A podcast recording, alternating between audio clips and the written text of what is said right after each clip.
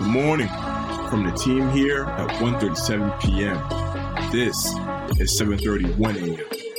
Let's get the day going. Yo, yo, yo, good morning. Happy Labor Day weekend. Hope I'm not interrupting all the barbecuing that's going on, but got some birthdays to mention on the episode today. Happy birthday, Freddie Mercury, the British songwriter, record producer, and lead vocalist, one of the greatest singers in the history of rock music, known for his very vibrant and flamboyant stage presence. He'll be celebrating a birthday today. Also, Michael Keaton's birthday is today, known most recently for his appearance as the man antagonizing villain in Spider Man Homecoming, but really made a name for himself in the 80s and 90s with his movies. One movie that I'll never forget him being in is Jack Frost playing the snowman that comes to life in the the father that comes to life in the form of a snowman, one of the great Christmas movies from the early 90s. Awesome movie, really sad, but that's part of what made it so great. Entertainment. Drizzy Drake will forever be crowned King Petty because of the ways in which he claps back at his enemies. Everyone and their grandma knows that Drake's main rival at the moment is Kanye West. All you really got to do is listen to 7 a.m. on Bridle Path to get a hint of Drake's distaste towards Yeezy's recent antics. Drake took their feud one step further yesterday when he leaked the track from Kanye and Andre 3000 that was reportedly meant for the Donda album.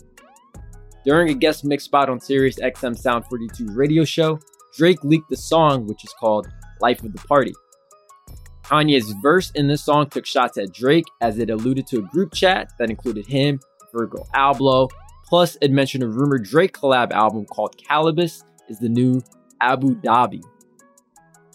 Drake is quite calculated when it comes to hurting his lyrical foes, and this latest encounter measure provides even more proof of that fact. NFTs.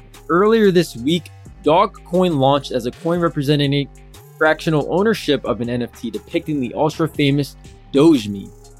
The infamous NFT was bought for roughly $4 million in June and started offering fractionalized ownership in the form of Dogecoin this past Wednesday.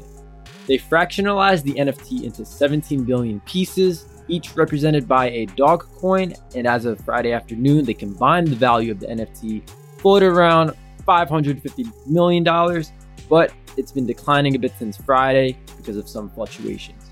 dog coin is not to be confused with Dogecoin, a cryptocurrency which got its name from the same meme and it does not represent ownership in the Doge meme itself. Sports. To note a college football game from yesterday, Alabama quarterback Bryce Young broke multiple school records in his debut for the Crimson Tide. They were able to beat Miami 44 to 13, but it was the Alabama quarterback that made headlines, breaking school records for passing touchdowns and yards for an Alabama quarterback in their first start. Sophomore tallied 344 yards through the air and four touchdown passes.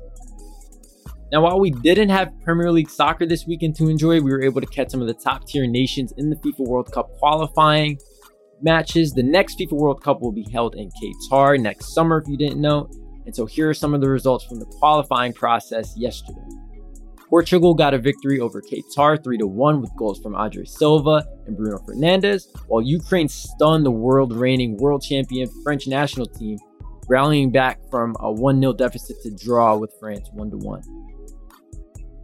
The US will actually be in action tonight against Canada in what is now a huge World Cup qualifying match for the Americans after they drew their first match in qualifying matches earlier this week. They'll need a win tonight and three points to really put themselves in a good position to qualify for next year's greatest soccer tournament in the world. And with that, that's all we have for today's episode, guys. For more detail on these stories and more, you can head to 137pm.com or follow 137 p.m. on all social media platforms. We'll be back tomorrow, and as always, guys, remember to stay curious.